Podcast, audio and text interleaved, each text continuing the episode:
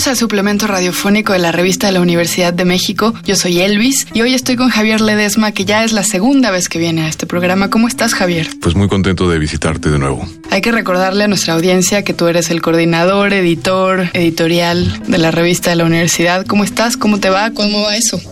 Bien, pues la verdad es que la revista, como ya habrán visto, va tomando eh, brío, ya va sobre rieles. al principio fue un poquito difícil conformar nuestra propuesta editorial, pero ahora ya como que tiene su propia lógica, ya son cada vez más los autores que nos, que nos buscan, son cada vez más los lectores que mandan espontáneamente sus, su participación. Entonces, bueno, pues podemos decir que ya es una época de madurez del proyecto. Claro, sólida. Oye, este mes el tema es lenguajes y queremos hablar contigo de la ausencia del lenguaje porque tienes experiencia en los retiros de meditación. ¿Cómo fue tu acercamiento o tu primera experiencia de no hablar en muchos días? Bueno, la historia es muy larga. Yo, empecé a meditar hace más de 20 años y se dieron una serie de, accidentes que me llevaron a un retiro de, este, de, budistas Theravada, que es el budismo canónico que se practica en el sureste asiático, en Tailandia. Y eh, bueno, fue muy extraño. Este me ahorro detalles, pero yo quería meditar, había tenido una, una llamada, estaba en mi propio proceso de autoconocimiento y fui primero al retiro que era de siete días y acabó siendo de 21.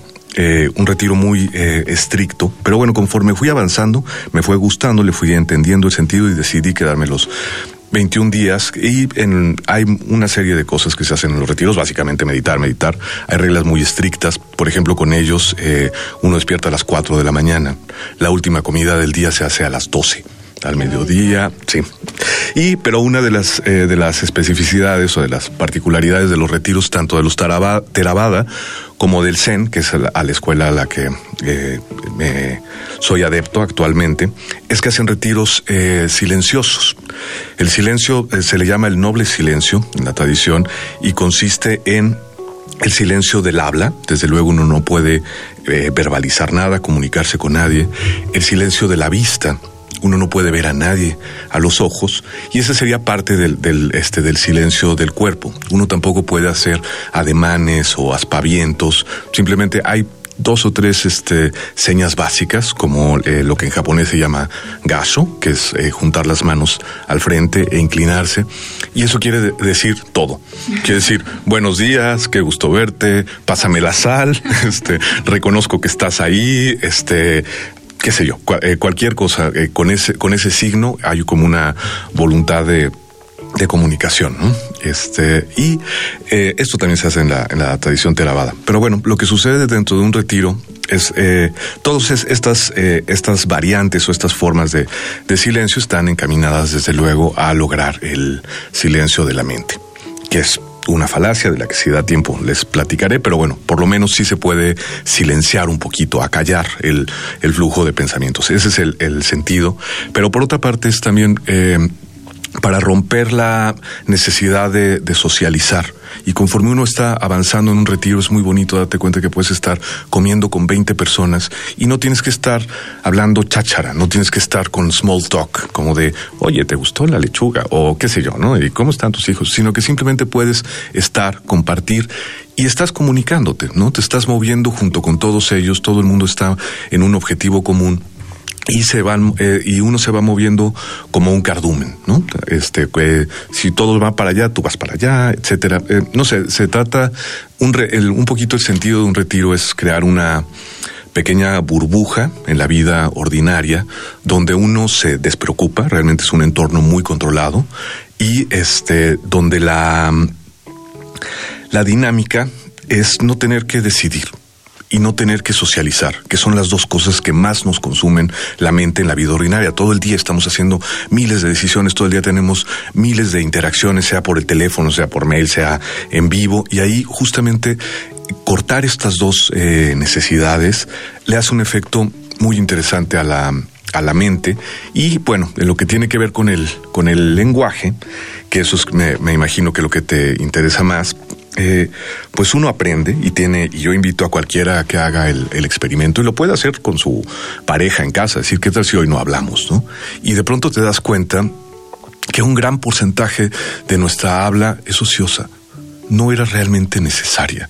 ¿no? Cuando, cuando uno sale de un retiro así, yo ahora los hago solamente de siete días, te das cuenta que, no sé, basta con una sonrisa, con una mirada y uno se está comunicando. A mí me pasó que alguna vez fui con mi pareja y volvimos a casa y estábamos silenciosos, ¿no? O sea, podíamos comer estando, eh, qué sé yo, este es un experimento Hay interesante. un miedo al silencio, ¿no? En general, en nuestras vidas cotidianas. En una ciudad tan ruidosa como esta, estamos muy acostumbrados a minar todo el tiempo con palabras. Totalmente. Ahora dime una cosa, cuando empiezas a silenciar el habla, ¿tu cerebro sigue pensando con palabras durante un rato? ¿Es parte de la transición?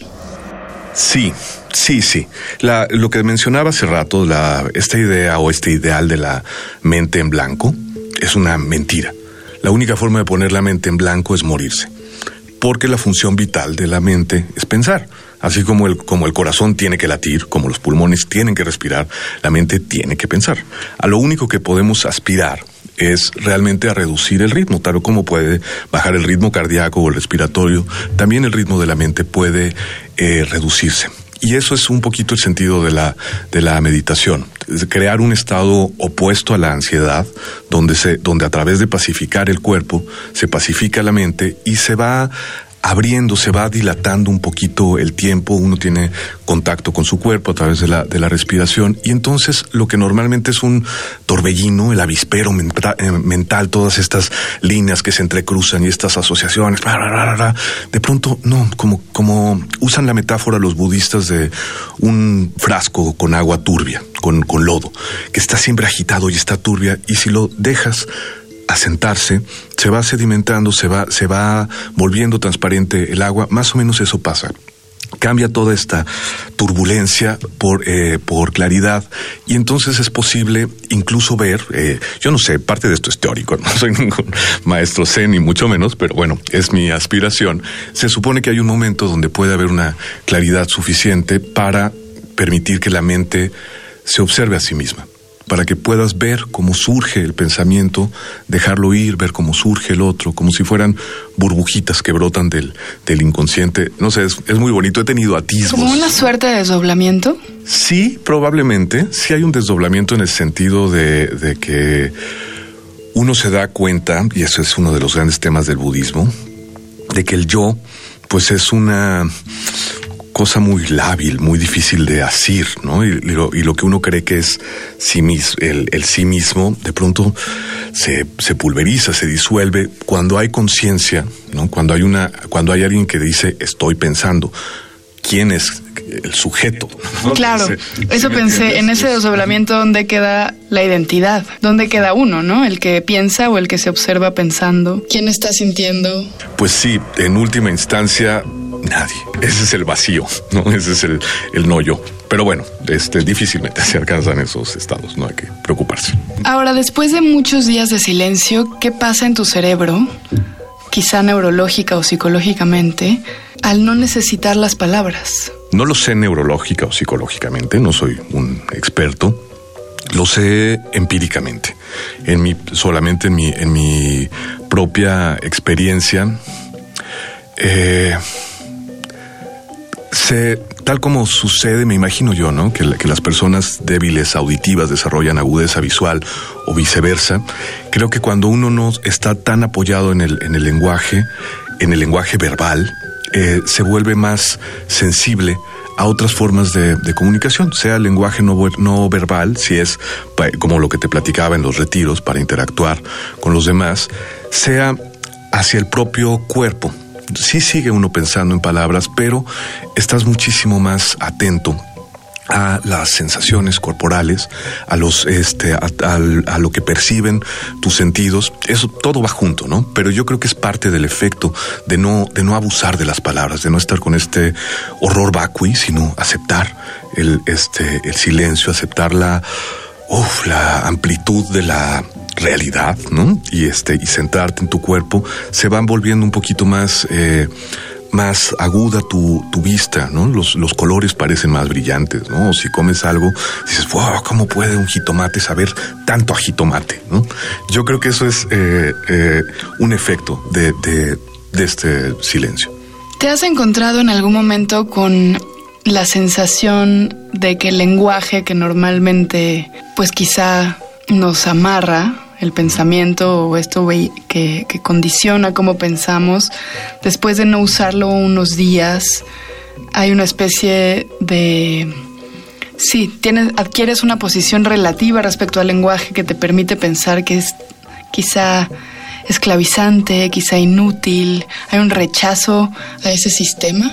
Bueno, te estás metiendo en un problema filosófico enorme. Yo sé. Wittgenstein decía que los límites de mi mundo son los límites del lenguaje y de alguna forma los humanos somos lenguaje, estamos hechos de eh, nuestro propio pensamiento, es, se da en palabras o tal vez son las palabras las que piensan por nosotros, es, es eh, indisociable realmente y entonces en la medida que se limita el lenguaje pues es un poquito lo que hablábamos hace rato de la del el no yo. Se disuelve un poco también la, la sensación de ser o por lo menos cambia de alguna de alguna manera no se, se no sé el lenguaje es lo que tenemos para narrarnos el mundo a, a nosotros mismos. Entonces hacerle eh, distorsiones al lenguaje deliberadas, pues desde luego afecta, tiene, repercute en nuestra manera de leer el mundo, ¿no? Porque cuando se describen estados de conciencia alterada, que a veces también están asociados a la meditación, se describen la experiencia en contra de la narración, como si al, al narrar como si al narrar se traicionara esa experiencia o esa contemplación y la narración viniera más bien como a categorizar, a nombrar, a etiquetar algo que realmente solo puede ser vivencial. Sí, es cierto, en estos estados alterados de conciencia, que no son lo que mucha gente piensa, no son éxtasis místicos, ni mucho menos, pero sí, sí existen experiencias de, de totalidad, sí, hay, eh, sí puede haber experiencias oceánicas de, de dicha profunda o estados de plenitud de existencia. Sí pasa eso, pasa, usan otra metáfora mucho los, los budistas, le llaman a la mente este chango que siempre está saltando de una, de una rama a otra y siempre está inquieto. ¿no?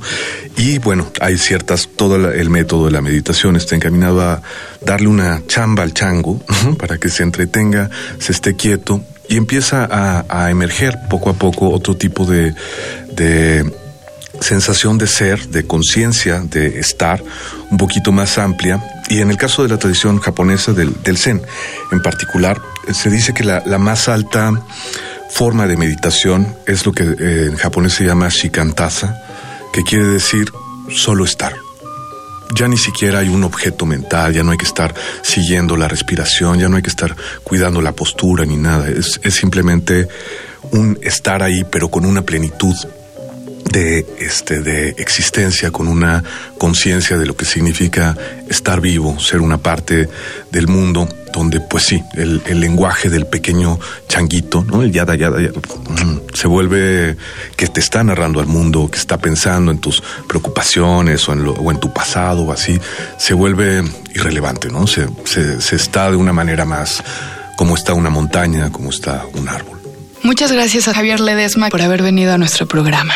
Para leer más sobre lenguajes, les recomendamos los artículos Primeras Palabras de Jasmina Barrera y El Vocabulario B de Verónica Gerber Bisecchi. Ambos textos se encuentran en el número de este mes de la revista de la Universidad de México, que pueden consultar de manera gratuita en www.revistadelauniversidad.mx y recuerden que en Facebook y en Twitter nos encuentran como arroba revista-unam. Escríbanos sobre este programa arroba shubidubi y pueden descargar todos nuestros programas en cualquier plataforma de podcast que ustedes decidan. Gracias a Yael Vais, a Miguel Alvarado, yo soy Elvis Liceaga. Hasta pronto. Este programa es una coproducción de la Revista de la Universidad de México y Radio UNAM.